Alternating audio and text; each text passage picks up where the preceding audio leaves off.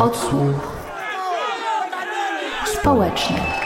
Cześć, nazywam się Joanna Gierzyńska i witam Was w kolejnym odcinku Odsłuchu Społecznego. Możecie znaleźć nas na iTunes, Spotify, YouTube i SoundCloudzie. Obserwujcie również nasze profile społecznościowe na Facebooku, Instagramie i Twitterze. Moim dzisiejszym gościem będzie Michał Rauscher, antropolog i kulturoznawca, z którym porozmawiam o chłopach, o tym jak wyglądało ich życie w folwarkach, czym była pańszczyzna i jak wyglądały bunty chłopskie. To na sam początek chciałabym zapytać, dlaczego historia Polski, której uczymy się na lekcjach historii, nie można jej rozpatrywać jako historii całego narodu? Z tej prostej przyczyny, że tam po prostu większości tego narodu nie ma w tej historii. Historia Polski, która jest prezentowana w podręcznikach, a wiem co mówię, bo robiliśmy takie badania, w których przeglądaliśmy podręczniki treści nauczania historii właśnie między innymi pod kątem obecności chłopów czy innych warstw społecznych. Tam to jest w bardzo ograniczonym zakresie. No, no, chłopi gdzieś tam w tle jakichś wydarzeń się pojawiają jako podmiotów historii, czy w ogóle jako e, historii tej części narodu naszego, w której chłopi jakąś rolę by ważniejszą odgrywali, po prostu nie ma. Z tego też powodu uważam, że po prostu to jest historia, która jest y, nie całą historią w tym sensie, że większej części y, y, naszego narodu, jak go rozumiemy dzisiaj, po prostu w podręcznikach do historii i w tej historii nie ma. Wyszła właśnie niedawno pana nowa książka o ludowej historii, głównie o historii chłopów. I jak już mówimy o chłopach, to pierwsze, co nam się kojarzy, to jest sformułowanie pańszczyzna. Właśnie czym była pańszczyzna, ile czasu zabierała chłopom, kto niej decydował? Pańszczyzna to był taki sposób zorganizowania gospodarki, który występował w, właściwie, w, jeżeli chodzi o tak większą część Europy, no to gdzieś tam w średniowieczu, w sporej części. Później na zachodzie bardzo często, na zachodniej, w zachodniej części Europy bardzo często i tak, tak po prostu było, był zamieniany na najczęściej na czynsze czy jakieś inne tam zobowiązania.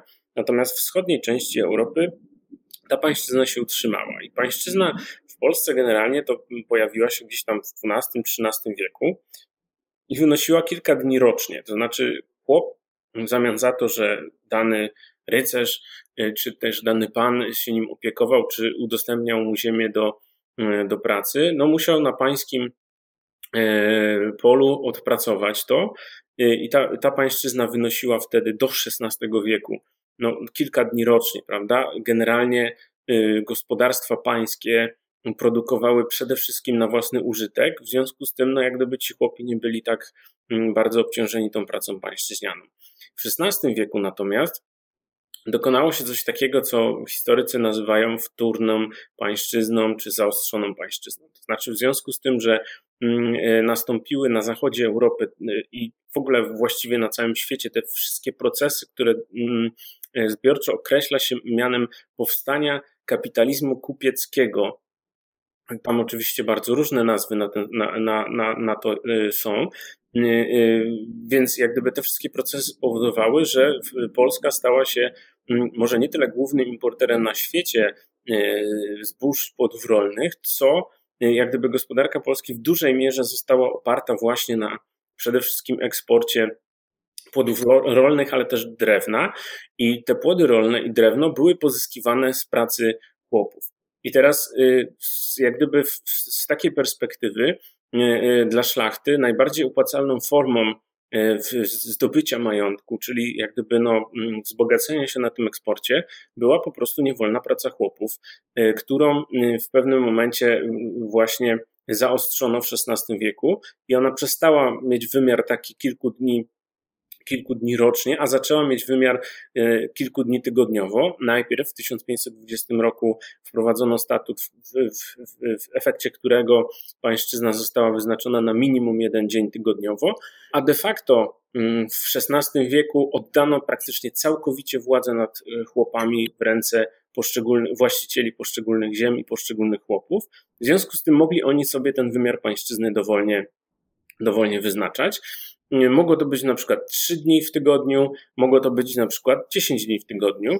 I wtedy pańszczyznę musiały też wykonywać y, inne osoby zamieszkujące dane gospodarstwo, y, dane gospodarstwo, prawda? I wtedy jak gdyby ich dni, tak zwane dni pańszczyzniane się sumowały w to, że mm, odpracowywali 10 dni w, w, w tygodniu, jak gdyby całą rodziną.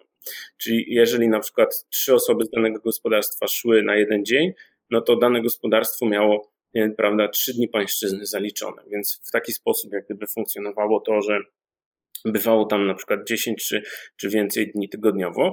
E, poza pańszczyzną, czyli pracą niewolną, czyli to jest pracą, za którą chłopi nie otrzymywali wynagrodzenia, oni byli do niej zmuszani, dlatego że, no jak gdyby byli, mówiąc metaforycznie, ale też nie, nie do końca, byli po prostu własnością danego pana, więc byli zmuszeni ją wykonywać.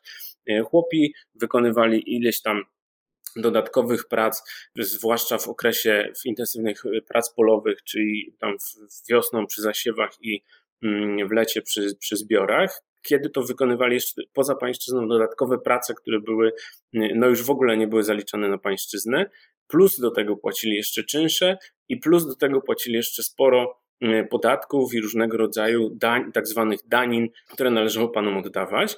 I jeden z takich najbardziej charakterystycznych był tak zwany przymus propinacyjny.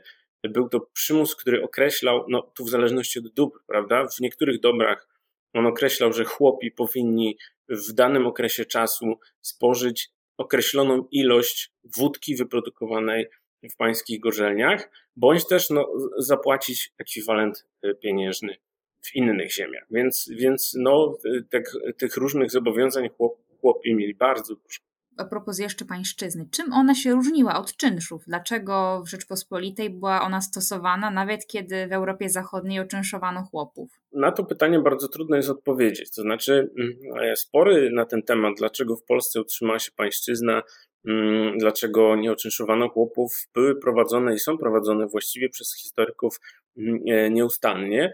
Można y, kilka tropów wskazać. Pierwszy trop byłby taki, że czynsze płacone z gospodarstw chłopskich nie przynosiłyby szlachcie takich zysków jak po prostu darmowa niewolna praca, którą chłopi wykonywali na ich ziemiach. Dlatego, że jeżeli na przykład mamy do czynienia z wahaniami wartości danej waluty, no to a czynsz oddajemy taki sam, prawda? Więc raz, jeżeli mamy ustalony taki sam czynsz, że tam on wynosi tyle i tyle, no to w momencie, kiedy na przykład y, wzrasta wartość waluty, no to wysokość tego czynszu się jak gdyby automatycznie zmienia. Poza tym, no to powoduje, że następuje przede wszystkim rozwój gospodarstw chłopskich, y, to znaczy chłopi po prostu y, cały czas dysponują swoim czasem na to, żeby rozwijać te gospodarstwa, rozwijać je technologicznie i z tych gospodarstw oddawać panu pewną część e, jak gdyby swojego zarobku. Więc jak gdyby z perspektywy gospodarstw szlacheckich, tak zwanych, czyli folwarków, no to było mniej opłacalne. To znaczy bardziej opłacało się po prostu e, samemu organizować prawda, ten handel i produkcję i, i czerpać z tego bezpośrednie zyski i zyski z pracy niewolnej, czyli z pracy, za którą nie, nie płaci się nie płaci się pensji, czy nie płaci się jakiejś tam odpowiednio ustalonej kwoty pieniędzy. No i no, to tam możemy oczywiście takich wyjaśnień mnóstwo podawać. No to, jest, to się też wiąże z ogólnym systemem systemem, na przykład we Francji, gdzie, gdzie przede wszystkim płacono czynsze, bardzo wysokie czynsze. To nie jest tak, że jak gdyby czynsze to jest coś, co byłoby od tej pańszczyzny lepsze.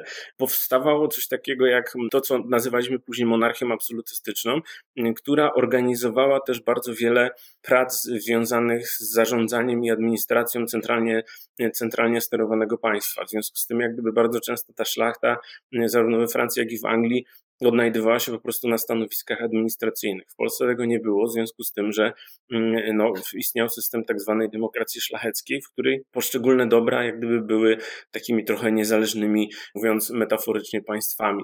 Więc tu jak gdyby można było mnożyć wyjaśnienia i wspierać się i myślę, że ten spór tak naprawdę no, no nie ma jednej przyczyny. Myślę, że tam był cały szereg przyczyn i cały szereg różnego rodzaju procesów historycznych, społecznych, ekonomicznych, ale też kulturowych, które, które, które jak gdyby do, do takiego efektu doprowadzą. Odsłuch społeczny każdych dobrach pan jak gdyby według, sam według siebie zarządzał tymi dobrami, ale na przykład w takich instruktażach dla zarządców folwarków, w niektórych instruktażach pojawia się informacja, jak należy organizować y, y, małżeństwa chłopskie. To znaczy tam oczywiście przede wszystkim do, te, do tego, żeby zachęcać do takich małżeństw, dlatego że im więcej chłopów, tym więcej darmowej pracy. Poza tym, jak gdyby panowie ingerowali też małżeństwa w w, sytuacji, w której w ich wyniku mogliby utracić jakąś część swoich ziem. To znaczy, kiedy ktoś by się ożenił i w posagu wniósł jakiś kawałek ziemi, który mógłby przez małżeństwo przejść do jakiegoś innego pana, no to wtedy na takie małżeństwo nie wyrażano zgody. Co do, co do innych elementów, no warto tutaj podkreślić, że właściwie do, do drugiej połowy XVIII y, wieku y, pan w własnych dobrach mógł zabić chłopa i nie poniósłby żadnych konsekwencji dlatego że Pan był jedynym sędzią w takich dobrach, no i mógł jak gdyby stwierdzić, że pobicie chłopa, które zlecił, a które skończyło się śmiercią, było usprawiedliwione. W XVIII wieku, co prawda, zakazano zabijania chłopów, ale no, bardzo trudno było takie zabójstwo um, udowodnić i, i karę za to była de facto symboliczna, więc no tutaj jest, to jest dość znacząca ingerencja, że no, pan po prostu mógł zabić chłopa Y, we własnych dobrach i no, chłop był po prostu jego własnością w takich dobrach i mógł z nim zrobić co chciał. Poza tym panowie też przegrywali chłopów w karty na przykład, sprzedawali chłopów, e, mm, istniał handel chłopami i chłopkami, więc pole ingerencji pańskiej w gospodarstwo chłopskie zależało tak naprawdę tylko i wyłącznie od inwencji i mm, i jak gdyby chęci e, danego pana. Mhm. Wspominał Pan właśnie o prawach, które były w XVIII wieku, a przecież to już jest okres zaborów. I jak to jest, że pańszczyzna, ten stosunek pana do chłopa, że, że to wszystko przetrwało upadek Rzeczpospolitej? To nie było przedmiotem moich badań, ale tam mm, to pytanie się pojawiło, to znaczy do jakiego stopnia pańszczyzna miała swój udział w zaborach. To znaczy należałoby się zastanowić, bo zwróćmy uwagę na to.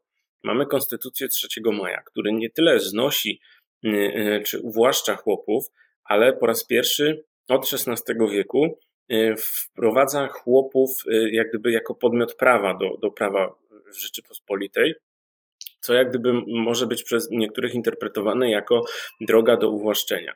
Mm, I teraz zwróćmy uwagę, że Katarzyna y, Wielka wydała, wydając, znaczy organizując powiedzmy mm, tą politykę zaborczą, wydała nawet w pewnym momencie taki manifest, który gwarantował szlachcie, że po przyłączeniu do, po przyłączeniu do, do imperium, e, ich własność i ich jak gdyby stosunek względem chłopów nie zostanie naruszony. Więc, więc to, to tak jak mówię, no to są takie pewnego rodzaju hipotezy, które myślę, że warto by było w jakimś momencie rozważyć. Nie, nie jest to kwestia, którą chciałem tutaj przedstawiać w sposób kategoryczny. Natomiast należałoby się zastanowić, na ile utrzymanie pańszczyzny miało swój udział w przyzwoleniu części szlachty na, e, na, na zabory i na politykę na politykę zaborczą. Co ciekawe, no, sama pańszczyzna została przecież zniesiona przez zaborców w XIX wieku, tak? czyli przez, przez cesarzy i cara. Więc, więc no, mm, ta pańszczyzna dosyć mocno zrosła się, zrosła się po prostu z tym, jak chłopi między innymi postrzegali Rzeczpospolitą i postrzegali y, y, po prostu szlachtę. Tak. W historii mamy dokumentowane bunty chłopskie. Jak one wyglądały? Dlaczego właściwie tak mało o nich się mówi w podręcznikach od historii? Czy te bunty były jakoś podobne do strajków, które znamy? Po pierwsze, Rzeczpospolitej, jak gdyby ziemię, no tak jak już mówiłem przy, przy poprzednich pytaniach, e, funkcjonowały tak, że jak gdyby poszczególne ziemie stanowiły taki rodzaj odrębnych państw. W związku z tym e, wystąpienia chłopskie nie miały takiego mm, charakteru powiedzmy ogólnokrajowego, czy, czy na jakimś większym obszarze obszarze ziemskim się nie pojawiały, dlatego że po prostu każdy obszar miał inne prawo ustanowione przez innego pana i każdy mm, y, no, i inaczej też organizował tę pańszczyznę. W związku z tym te, mm, te bunty chłopskie, poza kilkoma wyjątkami, miały raczej taki powiedzmy sobie charakter lokalny. Najlepiej znamy te bunty, które były spektakularne, takie jak Gramacja Galicyjska, Koliszczyzna, takie jak to powstanie, o którym pisze w swojej książce Powstanie na Podhalu chłopskie. Przede wszystkim z tego powodu, że one były już tak spektakularne, że trudno je było trudno je było pominąć na przykład, ale jeżeli chodzi o bunty, to, to jest całe mnóstwo po prostu takich małych, lokalnych mm, starć, buntów, powstań, mniejszych czy większych, które no, pojawiały się na obszarze danych ziem. Dobrze udokumentowane są te bunty, które wybuchały na tak zwanych królewszczyznach. Królewszczyzny to były ziemie, które formalnie należały do króla, czyli do państwa, natomiast one były dzierżawione jakiemuś tam zarządcy. W królewszczyznach istniało coś takiego jak sąd referendarski, E, sąd referendarski to była taka instytucja, do której chłopi mogli się zwrócić w przypadku, kiedy ich obciążenia byłyby na przykład nadmierne albo e, pan e, stosowałby jakieś nadmierne kary wobec nich itd., tak itd. Jak te sądy rzeczywiście funkcjonowały, no to jest jak gdyby inna, inna sprawa, ale dzięki, dzięki temu, że chłopi bardzo często się po prostu procesowali z tymi dzierżawcami, no to mamy wgląd w to, jak, jak dane bunty wyglądały. Y, I y, takie bunty najczęściej wyglądają w ten sposób, że wobec nadmiernych pańszczyzny, czy wobec jakichś nadużyć ze strony dworu, chłopi wysyłali jakąś swoją delegację do tego sądu referendarskiego. No i ta delegacja uzyskiwała jakiś tam papier, powiedzmy, potwierdzający przyjęcie danej sprawy. Y, wracali z tym papierem i twierdzili, że dopóki, dopóki teraz na przykład nie będzie rozstrzygnięcia w tej sprawie, odmawiają wykonywania tych mm, dodatkowych obciążeń najczęściej wtedy no, pan czy dzierżawca reagował e, prawda, przemocą, starając się zmusić chłopów do pracy. Chłopi e, organizowali wtedy coś takiego jak strajk rolny, czyli odmowa wykonywania pracy pańszczyźnianej e, czy pracy na pańskim polu. Poza tym jeszcze bardzo często na przykład blokowali, chcieli uderzać ekonomicznie w podstawy gospodarskie na danym rejonie, czyli na przykład, prawda, jak tam pan miał jakąś gorzelnię, no to blokowali albo niszczyli taką gorzelnię. E, e, jeżeli pan miał tartak, no to tutaj podobnie. Generalnie chodzi o to, żeby jak najbardziej uderzyć, mówiąc, mówiąc metaforycznie, po kieszeni. I e, jeżeli to nie pomogło, no to czy na przykład pan zorganizował wtedy, organizował wtedy jakiś oddział najem, najemników na to, żeby pacyfikować takich chłopów, no to chłopi odpowiadali na to mm, organizacją własnego oddziału. Przy okazji jednego z buntów, który opisuje e, w starostwie libuskim, na przykład chłopi byli tak sprawnie zorganizowani, że nawet mieli swój wywiad, mm, który mm, dosyć e, intensywnie śledził ruchy wojsk. Udało im się jak gdyby doprowadzić do tego, że bez faktycznie zbrojnej konfrontacji zbrojni zostali przegnani z tamtej miejscowości.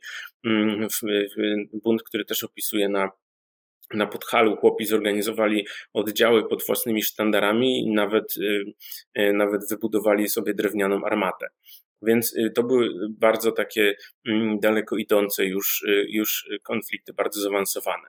W przypadku tych najbardziej znanych, czyli Koliaszczyzna, Rabacja Galicyjska itd., tak itd., tak no to mm, tutaj sprawa wygląda trochę, e, trochę inaczej i w przypadku Koliaszczyzny, no to uzasadnieniem tego konfliktu było e, pewnego rodzaju uzasadnienie religijne, czyli obrona, zawsze to tak jest, że, prawda, że w takich mocnych aktach przemocy ktoś, kto ma de facto argument siły po swojej stronie, mówi o tym, że on teraz tutaj będzie, będzie czegoś bronił. W związku z tym Koliaszczyzna była jak twierdzono, jak uzasadniano to obroną przed, przed, przed prawda, prześladowaniami religijnymi. Rabacja galicyjska, no to jest trochę, to jest zupełnie inna historia i tutaj mm, mamy przede wszystkim to, że no, mm, chłopi wykorzystali sytuację powstania narodowego do tego, żeby rozliczyć się z panami. Mhm. A czy w buntach i rewoltach chłopskich czy brały udział kobiety, a jeżeli tak, to jakie pełniły role? W przypadku kobiet y, sytuacja wygląda w ten sposób, że y, one właściwie stanowiły jeden z zasadniczych elementów takich buntów. To znaczy, to jest tak, że po prostu y, bunty mm, chłopskie były odzorowaniem pewnego rodzaju sposobu zorganizowania sobie życia chłopów. I jeżeli na przykład chłopska produkcja opierała się na podziale pracy takim, że istniało Mm, żeby przeżyć, żeby jakoś funkcjonować, gospodarstwo chłopskie dzieliło pracę na męskie i żeńskie y, i kobiety wykonywały no, równie ciężką czy monotonną pracę jak mężczyźni, ale to były innego rodzaju zajęcia. No to podobnie było w przypadku buntów. Przy okazji najlepiej znanego buntu, czyli rabacji galicyjskiej, E, funkcjonowało to w ten sposób, że mężczyźni na przykład dokonywali takiego najścia.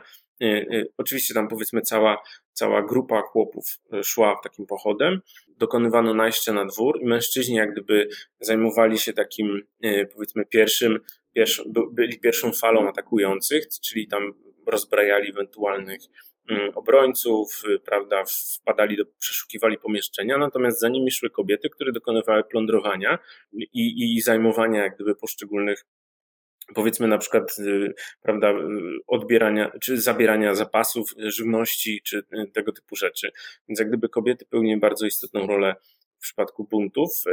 Wybiegając nieco w przyszłość, to znaczy, to już to nie do okresu pańszczyźnianego i to, to nie, nie pojawiło się w mojej książce w związku z tym, ale na przykład przy okazji straj, Wielkiego Strajku Łopskiego z 1937 roku kobiety same ustawiały się na przyjeździe do wsi, tworząc rodzaj takiej żywej zapory przed żołnierzami, którzy nadjeżdżali.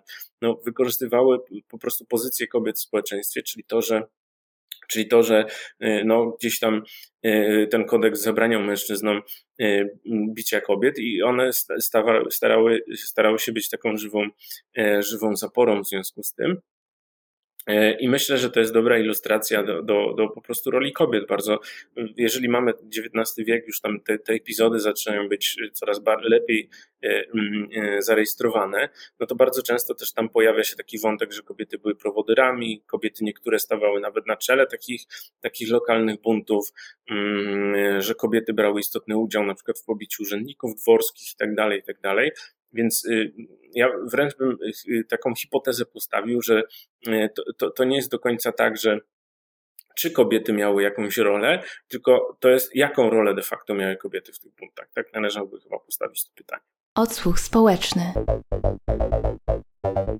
E, zanim jeszcze odzyskaliśmy niepodległość, jaką koncepcję niepodległej Polski mieli chłopi? E, to jest e, bardzo trudne i złożone pytanie. To znaczy, czy chłopi w ogóle mieli koncepcję niepodległej Polski? Jeszcze do połowy, 20, do połowy gdzieś XX wieku, gdyby tak przeprowadzić taką rzetelną ankietę, to większość chłopów nie identyfikowała się w ogóle z polskością. To znaczy, po prostu ten proces narodowościowy, no to się zaczyna w Polsce de facto na początku XX wieku. Brało się to między innymi stąd, że w większości przypadków chłopi po prostu kojarzyli Polskę i polskość z pańszczyzną. Na początku, na przełomie wieków XIX i XX w wielu gazetach ludowych można znaleźć takie właśnie listy dopisane do redakcji, gdzie chłopi wyrażają e, obawy, że kiedy Polska odzyska niepodległość, no to wróci pańszczyzna.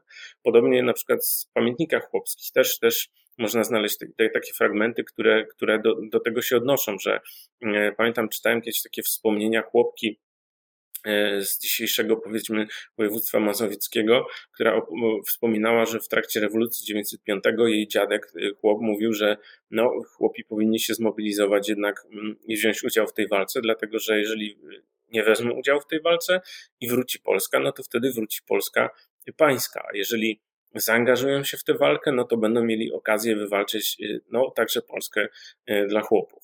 Ale funkcjonowanie polskości w XIX wieku ma też taki wymiar e, trochę uniwersalistyczno-wolnościowy. To znaczy w XIX wieku w, w kręgach, zwłaszcza postępowych i tych kręgach niepodległościowych, polskość i Polska była projektowana jako tak, taki trochę mm, prawda, ideał równości i sprawiedliwości społecznej.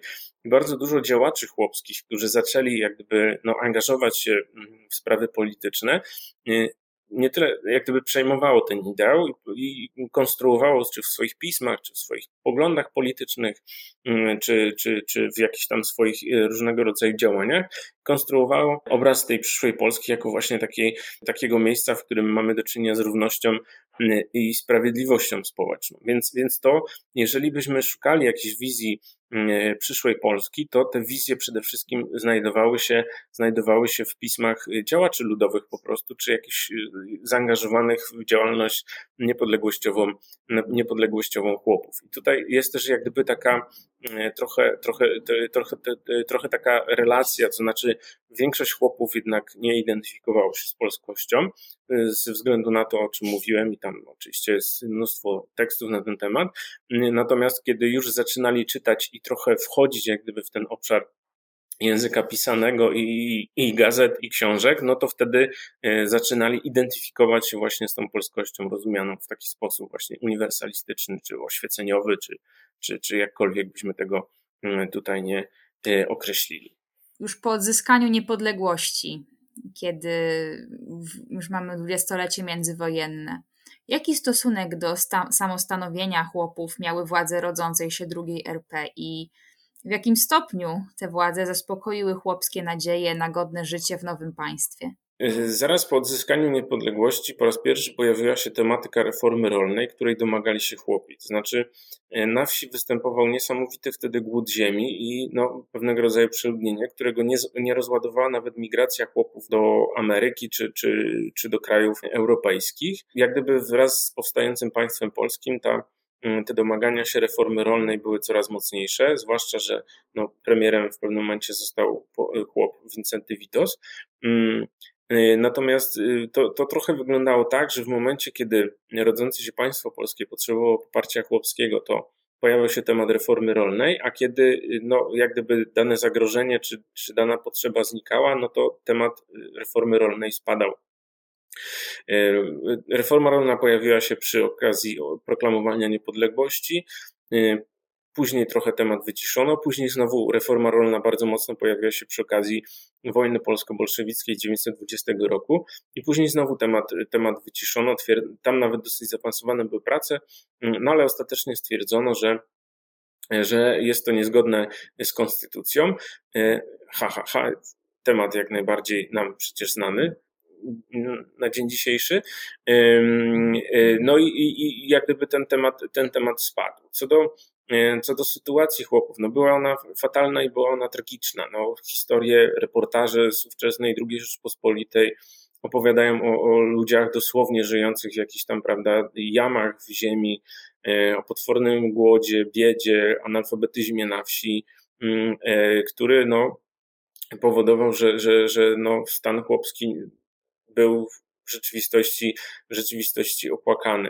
Mm, poza tym jeszcze no, pamiętajmy, że w latach 30. wybuchł wielki kryzys na całym świecie, który też mocno uderzył mm, w podstawy gospodarki Rzeczpospolitej, więc jak gdyby mm, no tutaj chłop, właściwie no poza jakąś tam wąską grupą w Rzeczpospolitej, no to reszta społeczeństwa raczej, raczej była bliższa niedostatkowi niż, e, niż, niż e, jakiejś tam spokojnej, spokojnej egzystencji. De facto druga Rzeczpospolita E, druga Rzeczpospolita nie spełniła oczekiwań chłopskich pod kątem e, reformy rolnej. Tam były jakieś szczątkowe parcelacje oczywiście i tak dalej, ale, ale to, to było wszystko za mało.